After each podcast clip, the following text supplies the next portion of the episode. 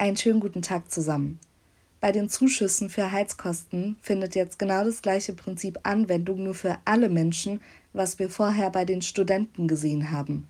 Es wird gesagt, ja, es gibt Hilfen, aber nur, wenn ihr die Bund-ID annehmt. Und die Bund-ID ist ja die digitale Identität, um mit den Behörden und mit den Verwaltungen online kommunizieren zu können. Das geht auf eine EU-Richtlinie zurück, die irgendwann gesagt hat, so alle Verwaltungen sollen digitalisiert werden.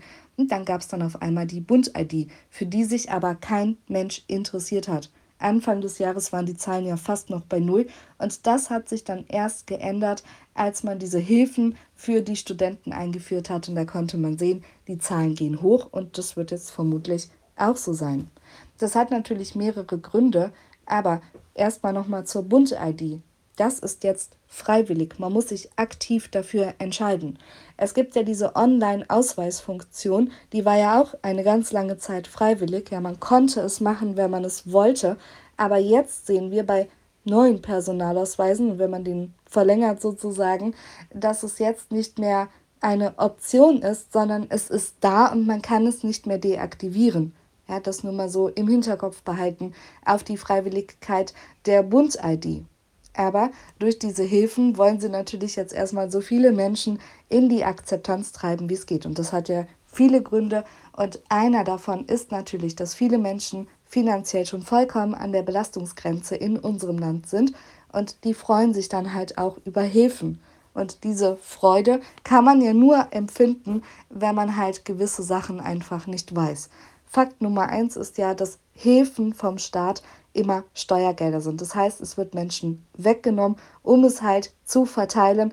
Aber das ist ja nicht das Einzige, sondern es geht natürlich auch darum, dass man halt diese Akzeptanz für Maßnahmen schafft, die man ohne eine gewisse Not überhaupt gar nicht hätte. Und ich finde einfach, dass das jetzt bei den Heizkosten ein unglaublich gutes Beispiel dafür ist, wie halt Notlagen der Menschen, ja, könnte jetzt sogar darüber diskutieren, ob diese Not nicht dafür da ist ne? und so weiter. Ihr wisst das alles. Aber der wichtigste Punkt ist, dass Menschen, die nicht wissen, was das für Gefahren birgt, was eigentlich mit digitalen Identitäten bezweckt werden soll, natürlich auch keinen Argwohn haben. Und das ist ja immer so das, was Grundvoraussetzung ist, dass man erstmal dieses Gefühl bekommt, da will mir vielleicht jemand nichts Gutes. Das ist sozusagen die Mutter aller Erkenntnis. Und das ist bei vielen Menschen einfach nicht da. Die sehen jetzt, oh, es gibt Hilfen und die will ich natürlich dann auch haben. Und oh ja, Bund, die keine Ahnung, was das ist. Ja, mache ich mal, weil ich will halt dieses Geld haben. So. Und das ist eins der großen Probleme, diese Unwissenheit darüber, was geschieht. Und das hat natürlich auch wiederum Gründe. Und das ist das, was ja auch nicht thematisiert wird. Und das ist das, was mir am meisten Sorge macht in diesen Zeiten, dass alles so still und heimlich vor sich geht, ohne dass das eine öffentliche Debatte hat. Ja, die Menschen wissen meistens ja überhaupt gar nicht, worauf sie sich einlassen oder wohin das führen soll.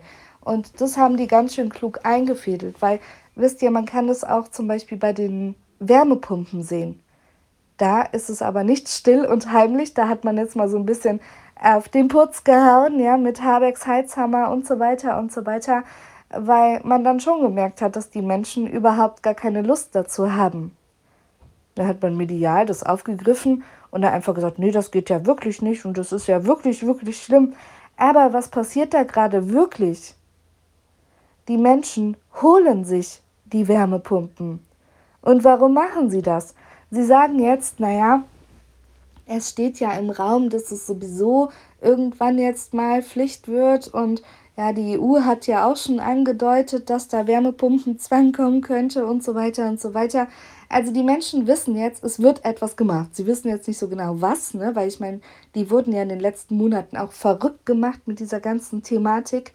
Aber sie wissen, ja, die Öl- und Gasheizung, uiuiui, das scheint irgendwie in Zukunft nicht mehr so gut zu sein. Ja? Und dann kommt ja der nächste Hammer mit dem EU-Emissionshandel auch für halt Haushalte. Ja? Wenn jetzt zum Beispiel dann Öl und Gas unfassbar teuer wird, werden die Menschen zwar nicht wirklich gezwungen, sich eine Wärmepumpe zu holen, ja, aber sie werden natürlich letztlich dazu erpresst, Ja, über halt den Geldbeutel, wenn Öl und Gas unfassbar teuer wird.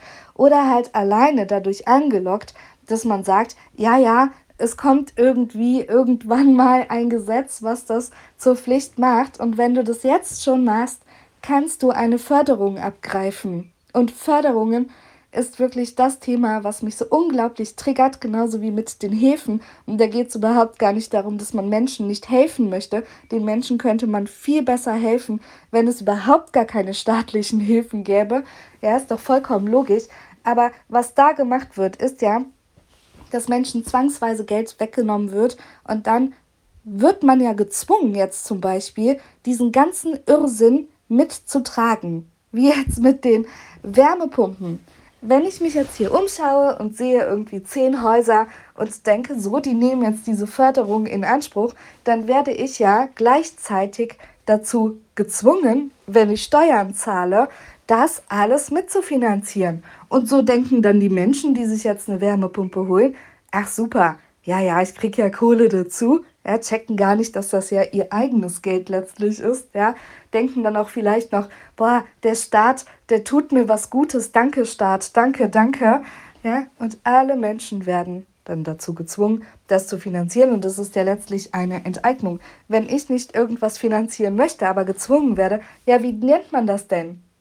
So, und das ist genau das gleiche Prinzip. Nur bei diesen Häfen ist es dann nochmal ein bisschen perfider, weil es wirklich bei vielen Menschen die Lebensgrundlage ist, die dann auch in Zukunft da vielleicht, ja, es wurde ja schon angedeutet, immer mehr ins Blickfeld rückt.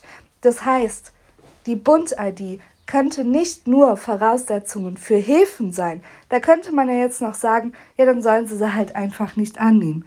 Aber jetzt fragt euch doch mal, was ist denn, wenn die die Bund-ID beispielsweise an das Bürgergeld koppeln, an das Kindergeld, was gibt es noch? Rente oder, oder, oder.